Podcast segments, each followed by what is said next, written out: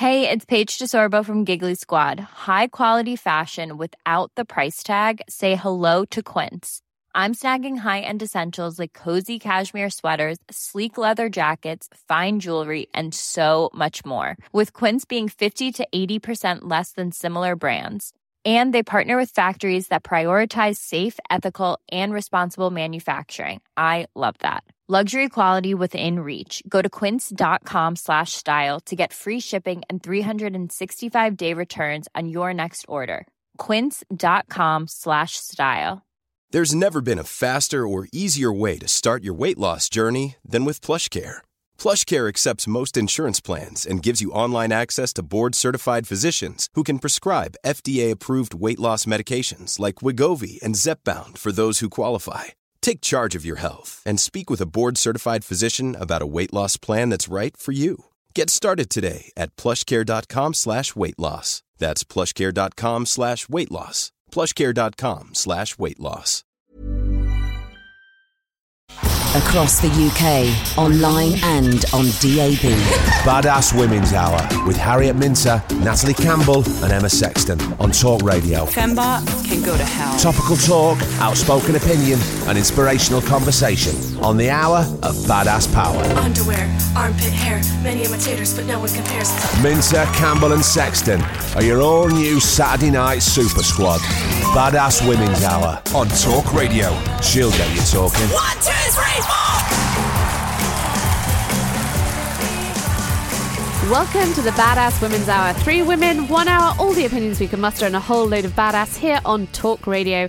I'm Harriet Minter and I'm joined by my co-hosts Emma Sexton and Natalie Campbell, and we'll be with you for the next hour talking all things Serena Williams, beauty pageants, gig economy, and bringing the publishing legend that is Lorraine Candy into the studio. But kicking us off as ever, we're going to have a little bit of a look at the news that has been sparking our interest this week. So Nat, you're starting. What have you got? I'm starting off with Serena Williams. So there are 2 things here. There have been lots of articles talking about the fact that, you know, we've been reminded how amazing women are in our bodies. And then there have been other articles saying, oh, you know, that's it. She's never coming back to tennis. For anyone that's been living on Mars for the week, what's happening with Serena? So Serena Williams played the Australian Open whilst being in her first trimester. So she was 8 weeks pregnant. She showed herself 20 weeks pregnant on her Snapchat. And then lots of people did the maths and worked backwards. And it started a whole conversation and debate. Emma and I were sort of saying, well, yeah, she's amazing. And she's pregnant. Okay, great. What's the news story? But it was really frustrating just how much people were like, oh, yeah, women do this thing where we make another human being. Yes, we do. We do. But I don't know about you. I am not out winning the Australian Open without dropping a set. I mean, whilst pregnant. I mean, to be honest, if I have a bad period pain, I like to lie down with my legs up for a good half an hour. That's all I'm doing. And I think that actually we don't celebrate just the sheer amazing physicality of women's bodies and what we can do and have done throughout history whilst carrying babies. And Serena Williams, she's a goddess on this. Emma, do you agree, or are you just a bit bored of it? I do, but I think 8 weeks is a very early stage in pregnancy. She's an athlete at the top of her game. I can see why she would still be able to perform even though she was pregnant. But also I'm like, does it not just put pressure on women? There's all these things about women snapping back after pregnancy, and now you're meant to be winning tennis tournaments when you're 8 weeks pregnant. I was like, can we just take the pressure off women, please? Yeah. Serena is phenomenal and I'm really thrilled that she's having a baby and that's great. But yeah, can we just take the pressure off? But you think it's going to inspire huge campaigns around women, 6 months pregnant, still achieving, climbing mountains and running marathons, that there's actually no let off. We need to stop. And also we'll probably come up with some ridiculous name for something like training mom or tennis winning mom, or I don't know. And that's it. She'll be forever known as the woman who played tennis 8 weeks pregnant. No, she's the greatest of all time, people. And as I'm reading these things, that's what's coming through. And there were lots of other athletes that were being researched. And, there was someone did an 800 metre during the Olympics, 36 weeks pregnant. Women can do this thing. But what I don't want is, you can imagine the office conversation. Well, Serena managed to win the Australian Open 8 weeks pregnant, and so-and-so's in her, 4 months pregnant, and she's off because she's sick. That's not healthy. And I struggle with the way that we either glamorize or demonize women using these case studies. So, yeah. So while we think she's amazing, we don't think everyone should be living up to that. We can let it go a bit. But other things that you shouldn't be living up to this week. So I had an interesting experience this week where... I tell you, there is nothing kind of more humbling than having your photo taken at 6:30 a.m. in the morning while standing next to a beauty queen. So earlier this week, I was on Good Morning Britain to talk about whether or not beauty pageants are still relevant in 2017. And I feel really quite strongly that they're not. I don't think they're diverse. I don't think they represent the full range of womanhood. And I think they kind of pigeonhole us back into this idea that it's just about what we look like. I was on with Piers Morgan. He disagreed, and this is a little this is a little clip of our debate. A beauty pageant you want to shut down. So the one thing where women can win every time. Yeah, but what I hear, here's what I hear. That's really last sad, point about it. Here's what happens if you don't identify as female? Harriet, here's my problem with this. Women always go on feminists, right? And I'm a feminist. Once more, I want to declare myself a feminist. Sure they always go on about the point about being a feminist is the right of any woman to do what she likes. This young lady would like to enter a beauty pageant. You want to stop her exercising her feminist right to do what she wants with her body. How can you equate that with the feminist... So, as you can see, me and Piers Morgan, probably not BFFs ever again. But, Emma, what do you think? Beauty pageants, have they had their day? I find it really tricky. I think the thing that I always find with beauty pageants is my curiosity is who is allowed to judge these? Because who determines what is beautiful? Because beauty is in the eye of the beholder, right? And like, who do they get on the judging panel? And who has the right to let these people, whether you are male or female, to kind of parade in front and you decide whether they are beautiful or not? That to me really jars me. I do think we should celebrate beauty as in what is aesthetically pleasing as a human being, but I'm not really answering the question today. Nat, what do you think? Would you ever take part? So I'm just going to say now, and this is my guilty feminist moment. So I didn't actually think the woman that won this beauty pageant was particularly beautiful. I'm just saying it. To me, she was an average. I personally don't think a particularly attractive woman. That's just my opinion. Which then said to me, beauty is in the eye of the beholder. I don't agree with the parading around of women for the male gaze, but I have nothing against beauty pageants. There have been a few beauty pageants that have celebrated Miss Black London and Mr. Black London and Miss Caribbean, where black women haven't felt represented in terms of pageants and other forms of celebrations. And I had someone else also say, well, it's the same as having women's awards ceremonies.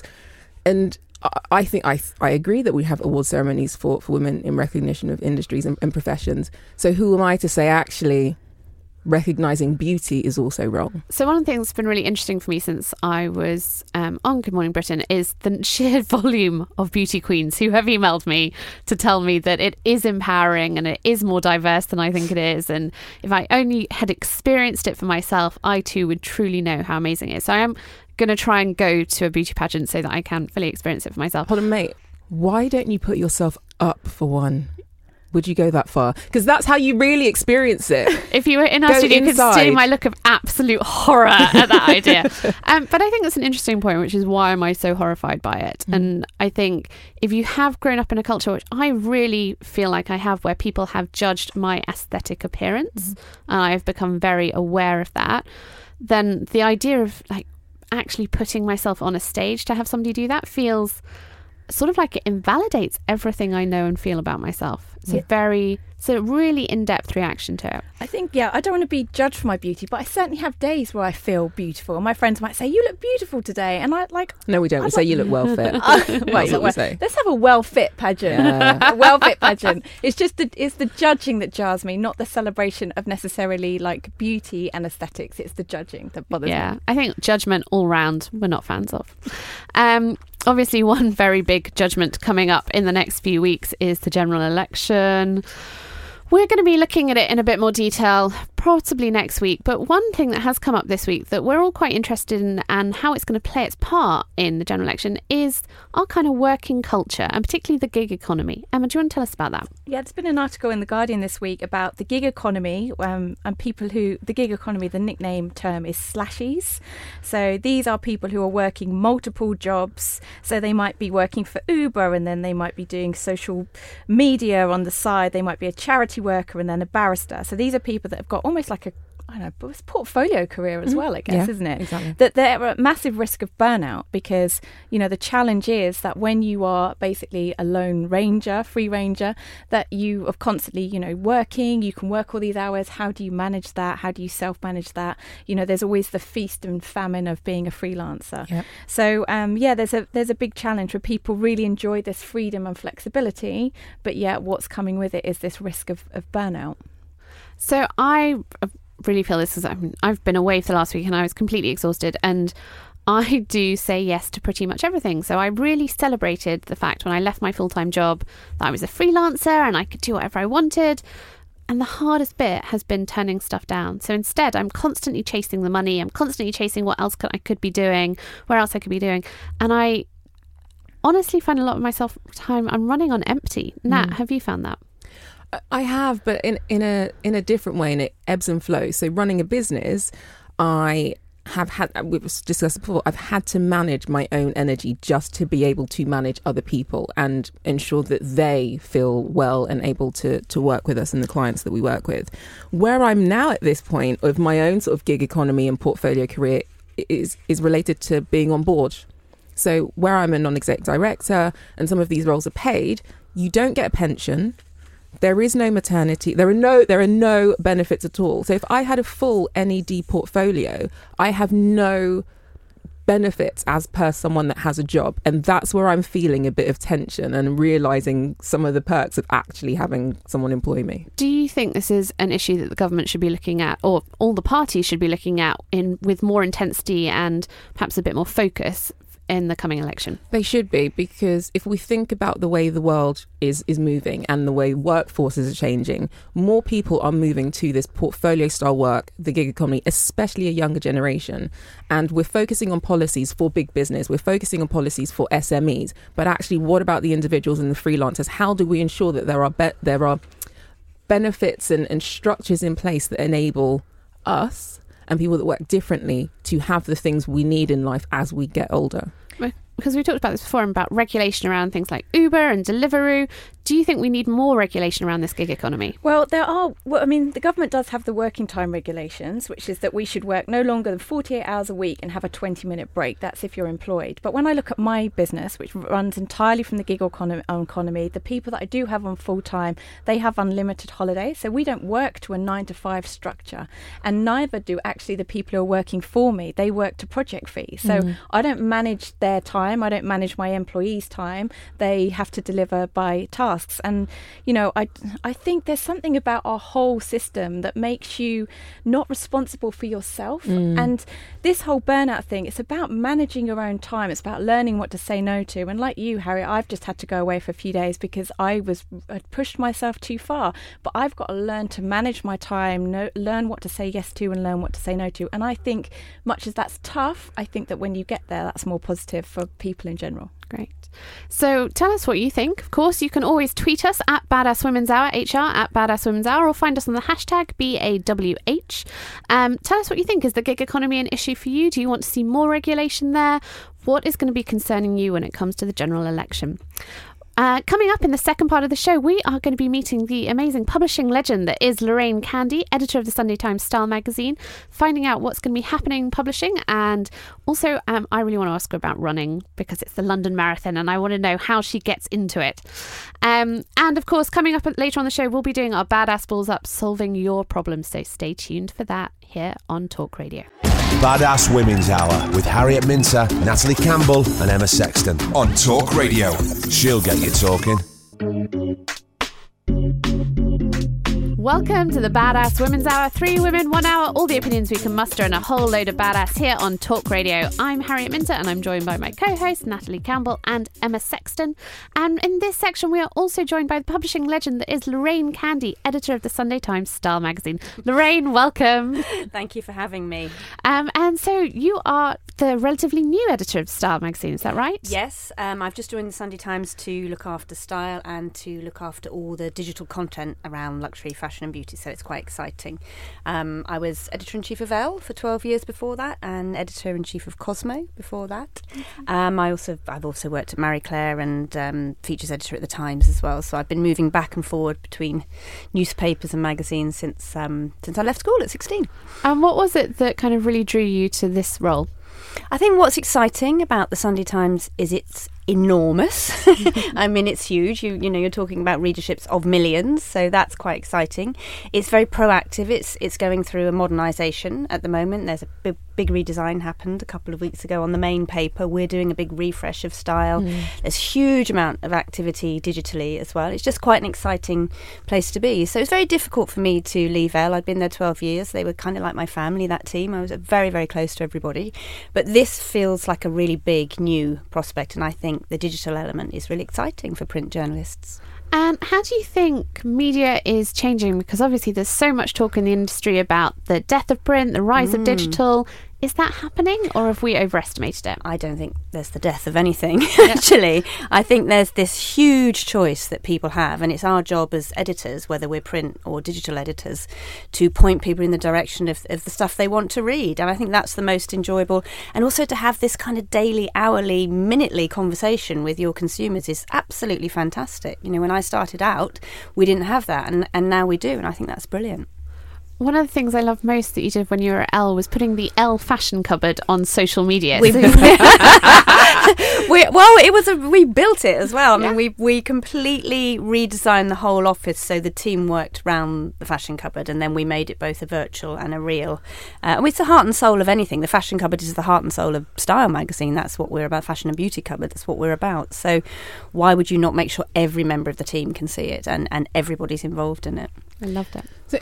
So my question is related to activism, and we're in a world where politics is dominating the headlines. It's become a lot more mainstream, and I've noted both magazines where the content is aimed at women. We're having a conversation around activism and women's voice and role in society, and I've noted that editors are coming out and also sharing more of their position. Where do you stand on Lorraine Candy having a voice and an opinion, and then also having a publication that then has maybe another tone of voice or something to contribute to that conversation? I think what you need to do as an editor, and what we do as editors, is put everything out there for people to make their own decisions around. There is a really huge groundswell of activism among young women, and I notice it a lot. I have teenage daughters, and I think it's really, really important. This is a generation, 2 generations behind me actually, who found a voice and who really want to talk about it, and they have platforms to talk about it. I think I need to be aware of the reach I have in both my social media and the product that I work on, and to be mindful of that everyone has different opinions, but I have very firm opinions around equality, whether you call that feminism or not, and I have really firm opinions around diversity, and I think we need to reflect that more across the media. And so I make sure that people know those thoughts, but I do also think, and I think when you were talking earlier about beauty pageants, everybody needs to have their say around that. So there's no right or wrong. And I think often with activism, people believe very strongly that their way is right and won't listen to the other side or the other thing. And I think that's what editing is about, putting all the views forward. And this is a really, really important question. But I know you're a fat... Is it a test? It's not about geography, is it? Because I'm rubbish at that. Rihanna. We love her. We share a love. Were you for her Coachella all over Swarovski outfit or not? Because these two were like, don't get it. I was searching for one and I was like, glitter sequins, I need that in my life. Well, I think good on Rihanna. She just...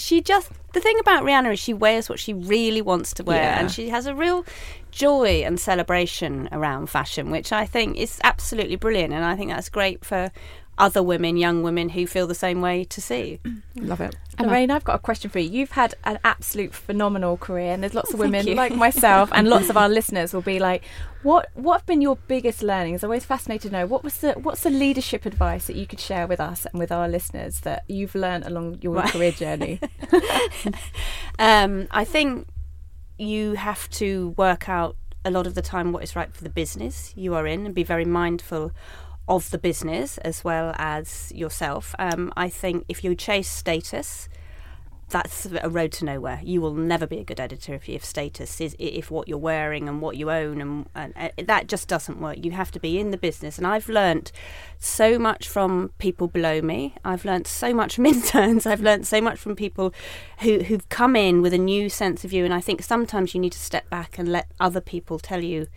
And also I think the great thing, particularly in a creative industry like this and an industry like fashion, is to kind of sometimes think, what if we did it a different way? What if we did it the opposite way from this way?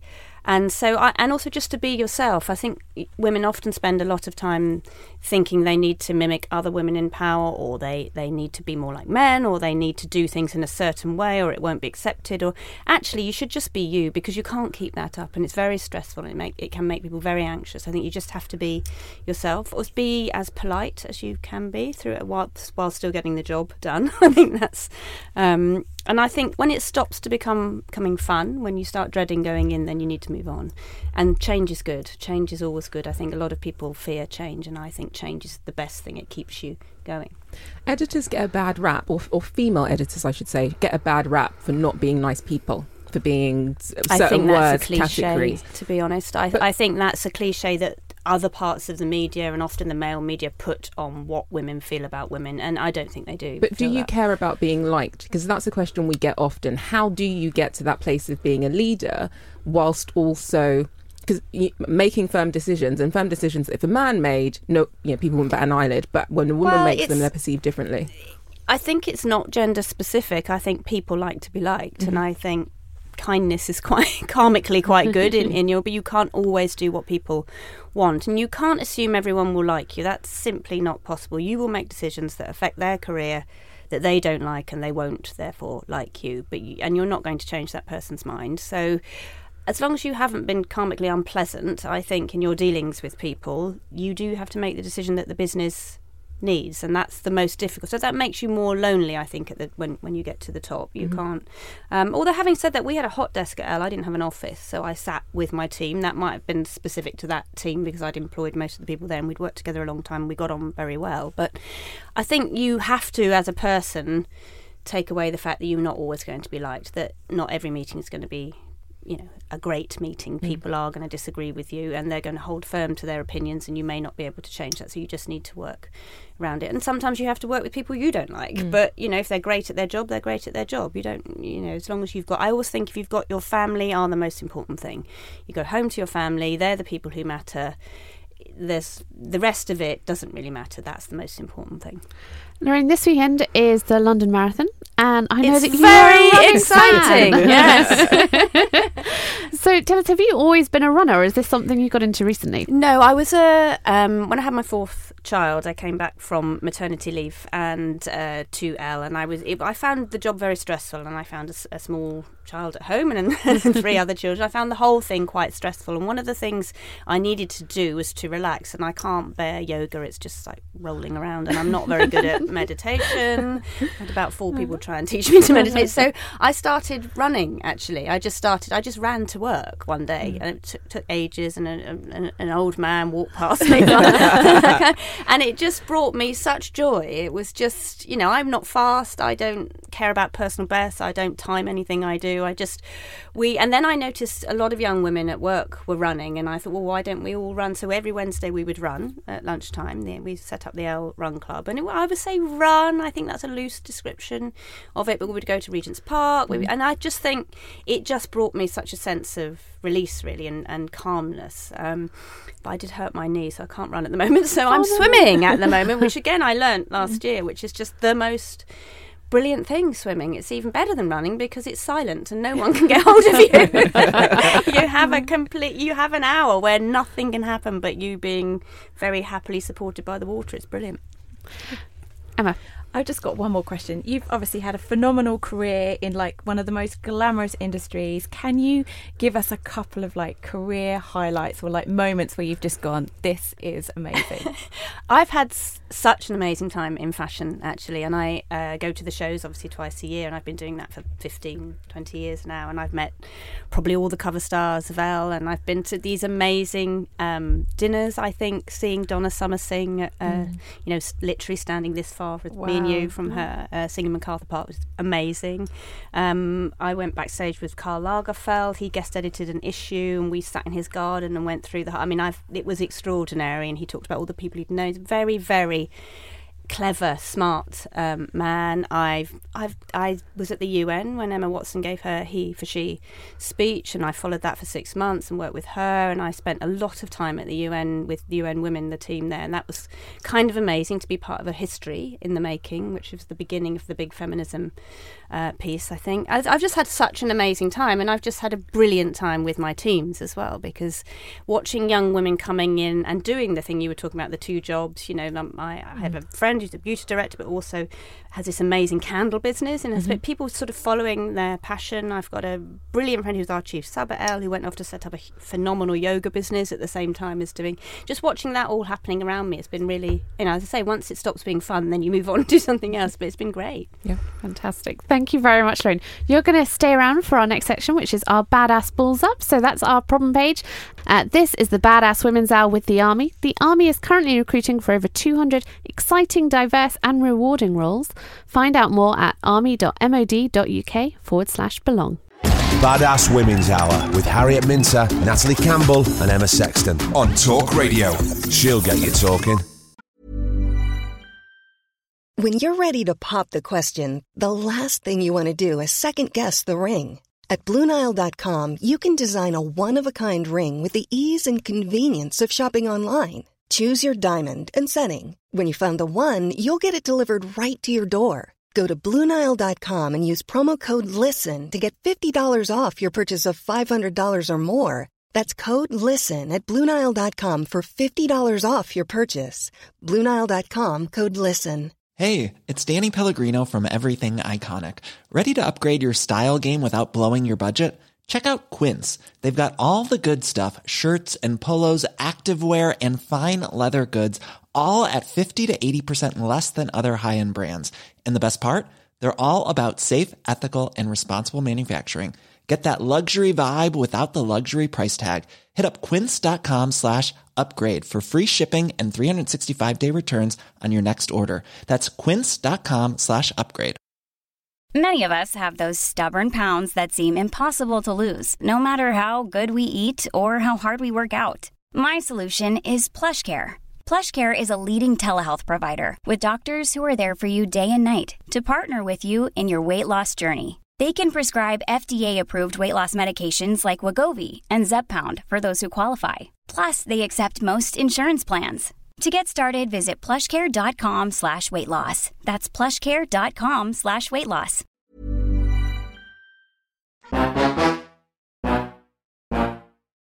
Welcome to the Badass Women's Hour. 3 women, 1 hour, all the opinions we can muster and a whole load of badass here on Talk Radio. I'm Harriet Minter and I'm joined by my co-hosts Natalie Campbell and Emma Sexton. And this week we also have publishing legend Lorraine Candy, editor of the Sunday Times Style magazine, with us. Thanks for still being here, Lorraine. That's okay. Not running out on us yet.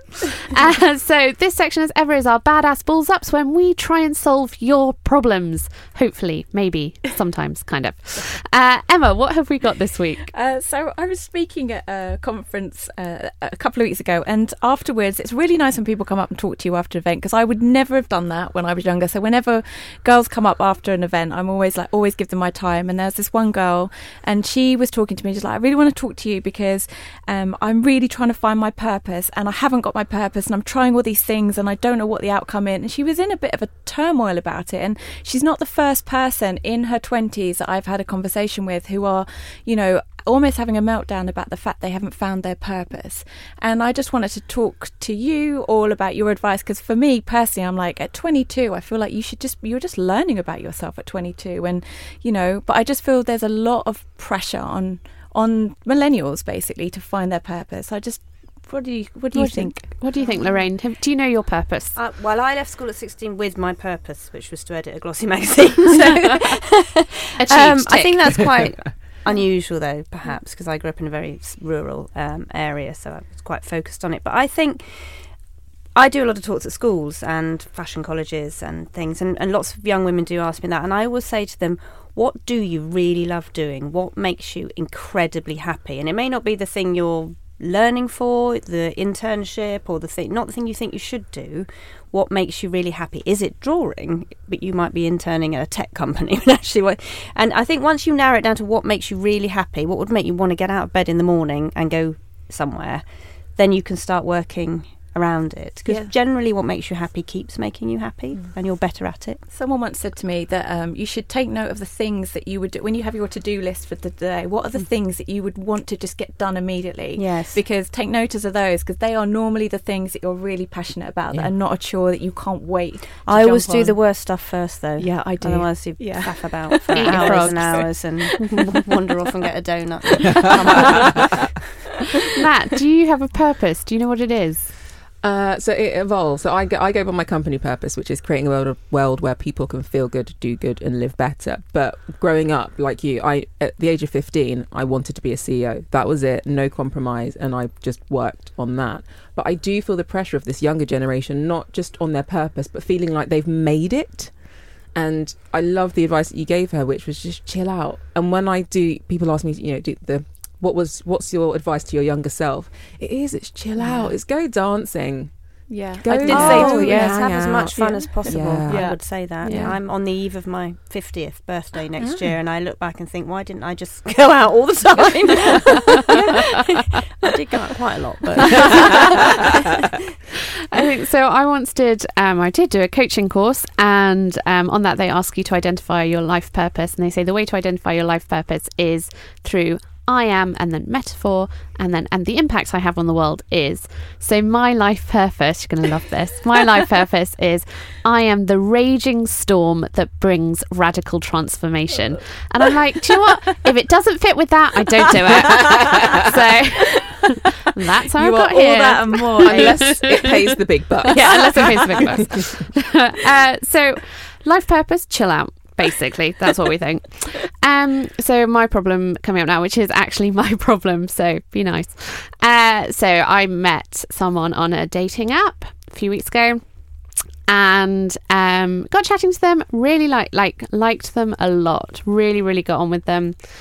And there was just something, though, that wasn't totally ringing true for me. And I'm a journalist, so when stuff doesn't ring true, I want to investigate it. I also have very advanced social media search skills. So I did a bit of investigating this guy and found out quite quickly that he has a girlfriend. And now I am stuck, because I obviously am not going to get involved with somebody that has some, you know, another half. Someone that tells lies. Someone that tells lies, yeah, exactly. But my sort of inner feminist has always said that if I was in that situation, I would instantly tell the other woman. And now I'm looking at it and I'm like, I don't want to hurt her. So I don't know what to do. Lorraine was just like, no. What do you think? I think you have to be mindful of everyone involved, but perhaps she would want to know. But I suspect she probably already knows. Do you think? Yeah. I think most... Sometimes in those situations, from most of the stories we've written about and the authors I've commissioned and the writers and all the places I've worked where we've run that, the girlfriend either actually officially knows or subconsciously knows. See, I don't think you would be telling her anything she doesn't really suspect or know. Yeah, and I just, the whole idea of, like, you know, being the bearer of bad news. Emma, would you do it? Well, no. I think if it was a really good friend of mine and I found something out, I would definitely tell her. But when it's two practically strangers, I mean, I know you've been chatting to him on a dating app, but you don't really know him, you don't really know her, I would stay out of it. And I would say that that's probably not the only thing that he's doing. And even if she doesn't find out now, something's gonna break, right? So once it's out, it's out, isn't it? Once you're public about dating. Nat, have you ever told anyone? No, I'm with you. And so I've had situations where friends have seen my friends' boyfriends on apps, and even then I'm like, do you know what? She knows. I am not going to be that person that looks like the interfering friend, because especially if they stay after knowing, it just changes the whole relationship. So I would not go anywhere near telling her. Okay, and so we're blocking and moving on. That's the wisest advice we've ever given, and also in the most agreement. Yes. No. And Nat, finally, what's your problem for this week? The problem this week, it started off, Em went on holiday alone, and when we were talking about this, our producer was like, what? And then threw all of this judgment on us based on the fact that he thinks we're lonely losers. So we're putting out there, is it okay to just go on holiday alone to Ibiza, mind you? Yes. Well, when I said I was going away, so I booked 5 days away in Ibiza, not going to Pasha, like the clubs aren't open yet, but I just needed some time by myself, completely alone, to just let my brain rest and recuperate. And I said it to this girl that I was going away, and she's like, by yourself? You're going on holiday by yourself? And she just looked at me like I was some kind of weirdo, and I was like, maybe I am, I'm all right with that. And then so it's like, I don't know. I don't see any problem with going on holiday by yourself. What do you think, Lorraine? I think it's fantastic. I think it's quite brave. I think a lot of people spending that, I wouldn't want to spend that much time on my own with myself. Start all sorts of terrible projects that I'd come around and make everybody do, which is a load of ideas. That I think it's fantastic. I think lots of women do. Lots of women... I do a lot of running, swimming type things. Lots of women I meet go on swim camps, run camps on their own, make brilliant friends, new friends. And I just found that your mind is open to other things when you're on your own, I think, which probably was very enjoyable. Yeah, it was good, actually. But I didn't make any friends. I didn't speak to anybody. I must admit, Tuesday, I was like, British Airways, have you got any early flights home? But the first 4 days was phenomenal. It was great.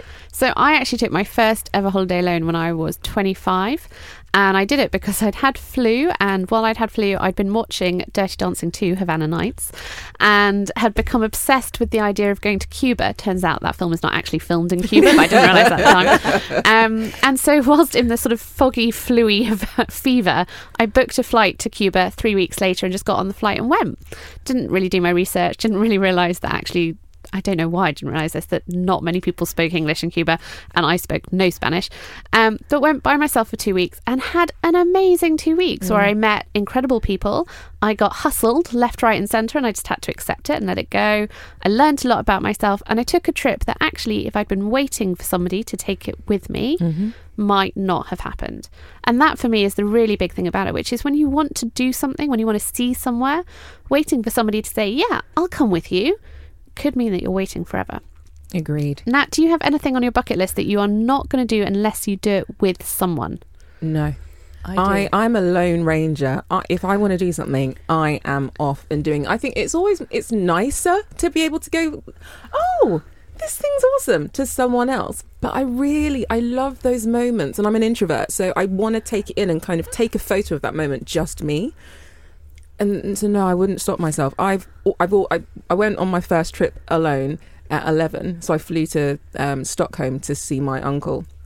But my uncle at that point was like 38, 40, so he just let me kind of, as you did then, go off and wander, and I loved it. Absolutely loved it. See, I have my number one destination is Japan. I really want to go to Tokyo, and I keep putting it off because I don't want to go by myself.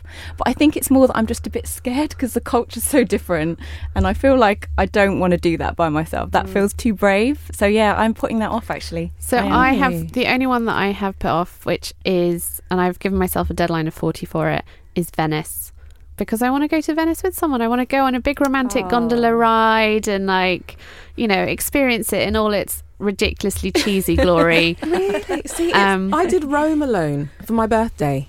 And, I got to eat all the food by myself and drink all of the wine by myself. I mean...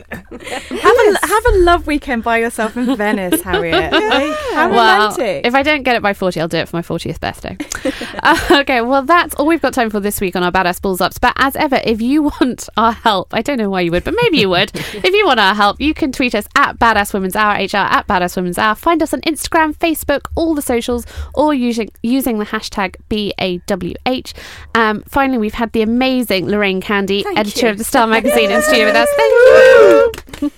And this is the Badass Women's Hour with the Army. The Army is currently recruiting for over 200 exciting, diverse and rewarding roles. Find out more at army.mod.uk/belong. Badass Women's Hour with Harriet Minter, Natalie Campbell and Emma Sexton on Talk Radio. She'll get you talking. Welcome to the Badass Women's Hour. 3 women, 1 hour. All the opinions we can muster and a whole load of badass here on Talk Radio. I'm Harriet Minter and I'm joined by my co-hosts Natalie Campbell and Emma Sexton. And it's time for Backdated Badass with the Army. And this week's one actually came to me in a kind of a weird roundabout way because I knew of her for one reason and now I've learned a whole load of other stuff. So she is Nellie Bly and she's an American journalist who was a journalist at the end of the 19th century. And the thing that I was most aware of her for was her exposé on asylum patients. So she basically went into mental institutions and really exposed what was happening there. And as you can imagine, at the end of the 19th century, it wasn't great. There was a lot of what we would really today almost probably consider torture or dehumanizing behavior. And she was the woman who actually exposed it and took it to the press and made people report on it. But I've also learned that she is an explorer. So she is a woman who liked to go off by herself and find new places and write about them. Now, does that kind of inspire you? It does. It massively resonates. And I think connecting Nellie back to some of the other women we've spoken about, she's also a polymath. And I think one of the amazing things I'm realizing is that we have all of these women out there doing things. They're not just doing one thing. They're doing 3, 4, 5 different things. So to be a brilliant journalist, a brilliant investigative journalist, and then go off and be an explorer and essentially sort of break records and chart a new territory, it actually just blows my mind. And, you know, she was a normal girl growing up in Pennsylvania. So she went to a normal school. She studied to become a teacher. She wanted to go into higher education, but financially she couldn't afford it. And that's how she got into writing. But she never let die all of the other things that she actually wanted to do. Yeah. Emma, was there anything you liked about her in particular? Well, I must admit, I'd not heard about her before until you mentioned that you wanted to feature her on the show.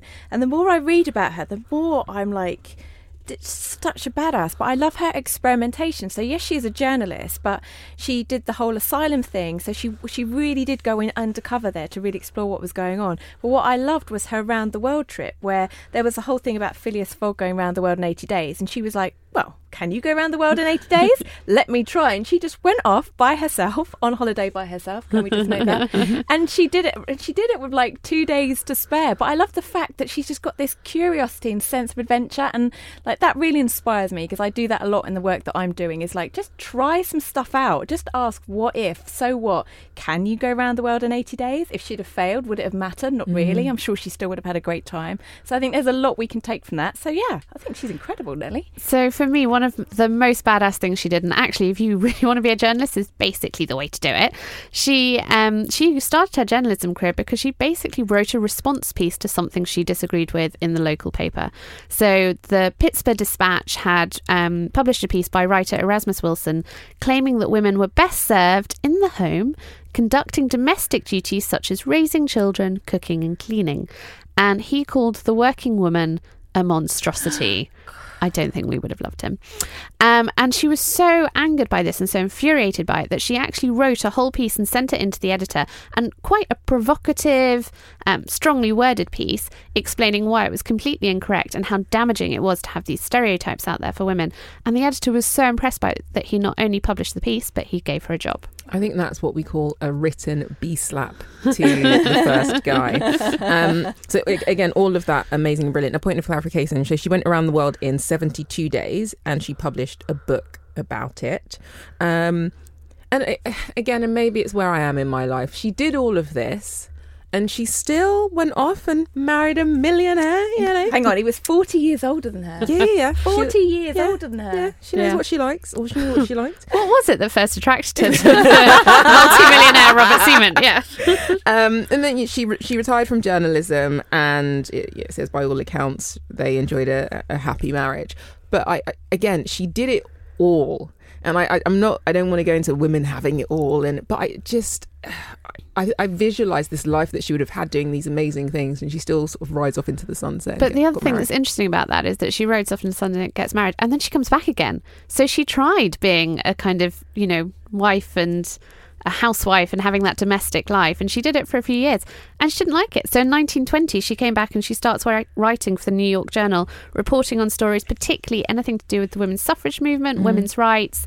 So I think she proved her own point that she began way back with that first article. Yeah, but I'm going, I wonder if she suffered from burnout. And then I'm like, maybe she did. And that's why she did the 72-day round the world trip. No, maybe that's why she got married. There are some days I'm like, just give me a man. I need a man hug. No, to pay the bills. That's what I'm thinking. So that was today's Backdated Badass with the Army. The Army is currently recruiting for over 200 exciting, diverse and rewarding roles. Find where you belong.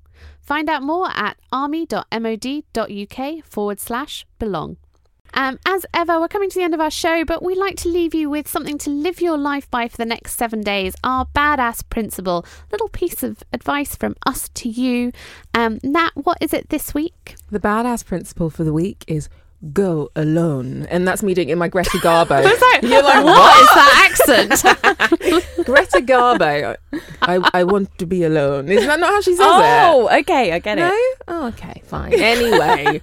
Just humouring her there, am I? Yeah. Right.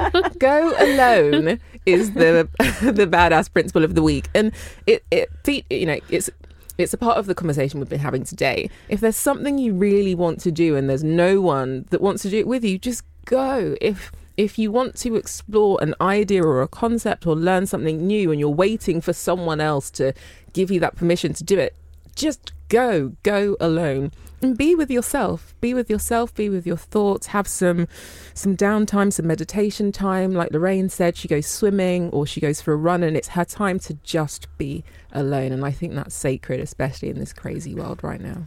Emma, do you agree? Do we need a bit of sacred time? I think we definitely need to learn to be alone. I'd also say, like, yes, there's about spending time by yourself, but also I see it a lot with entrepreneurs where they start up a business. They're like, oh, I need a business partner. And I think a lot of those needs to have a business partner because they're scared to just set up the business by themselves. Yeah. They don't really need a business partner. So I would say that, yeah, brave yourself, like dare yourself to be brave and to go alone and do things by yourself. So one of the things that was interesting that Lorraine said was about that kind of spending all that time by yourself and how difficult that is. How did you get comfortable with just being in your own company? I think I'm very good at getting comfortable with the uncomfortable. In fact, I always dare myself. And even going on holiday, the day before, I was a bit anxious. I was a bit like, why am I going to Ibiza by myself? What if the accommodation's not great? And I'm like, Emma, you've got a credit card. Accommodation's not great. You're not happy.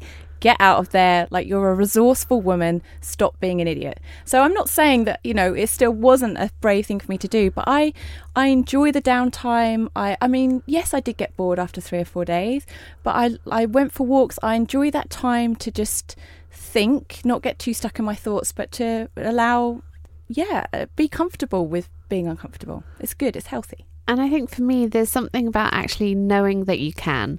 So knowing that you can do this stuff by yourself. You don't have to, but if the chip's down and it's just you, you will be okay. You don't need anyone else to make yourself okay. You, as you are enough. And that for me is what Go Alone is really about. Yes. So this has been the Badass Women's Hour. As ever, if you've liked what you heard, if you want to join in the conversation, do come find us on social media. We love it when you do that. You can find us on Twitter at Badass Women's Hour, HR at Badass Women's Hour, on Instagram, same handle, Facebook, same thing, all the socials, in fact. Or you can talk to us individually. I'm at Harriet Minter, Nat. At Nat D. Campbell. And Emma. At Emma Sexton. And of course, if you really liked us and you're listening to this on the podcast, do you know what you should do? You should subscribe and review. Yes, please. We love it when you do that. We will be here next week with more badass opinions, so join us then on Talk Radio. Across the UK, online and on DAB. Badass Women's Hour with Harriet Minter, Natalie Campbell and Emma Sexton on Talk Radio. She'll get you talking. Even on a budget, quality is non-negotiable. That's why Quince is the place to score high-end essentials at 50 to 80% less than similar brands. Get your hands on buttery soft cashmere sweaters from just $60, Italian leather jackets, and so much more. And the best part about Quince, they exclusively partner with factories committed to safe, ethical, and responsible manufacturing. Elevate your style without the elevated price tag with Quince. Go to quince.com/upgrade for free shipping and 365-day returns. Mom deserves the best, and there's no better place to shop for Mother's Day than Whole Foods Market. They're your destination for unbeatable savings, from premium gifts to show-stopping flowers and irresistible desserts. Start by saving 33% with Prime on all body care and candles. Then get a 15-stem bunch of tulips for just $9.99 each with Prime. Round out Mom's menu with festive rosé, irresistible berry chantilly cake, and more special treats. Come celebrate Mother's Day at Whole Foods Market. Imagine the softest sheets you've ever felt. Now imagine them getting even softer over time. That's what you'll feel with Bowl and Branch's organic cotton sheets. In a recent customer survey, 96% replied that Bowl and Branch sheets get softer with every wash. Start getting your best night's sleep in these sheets that get softer and softer for years to come. Try their sheets with a 30-night guarantee. Plus, get 15% off your first order at bowlandbranch.com. Code BUTTERY. Exclusions apply. See site for details.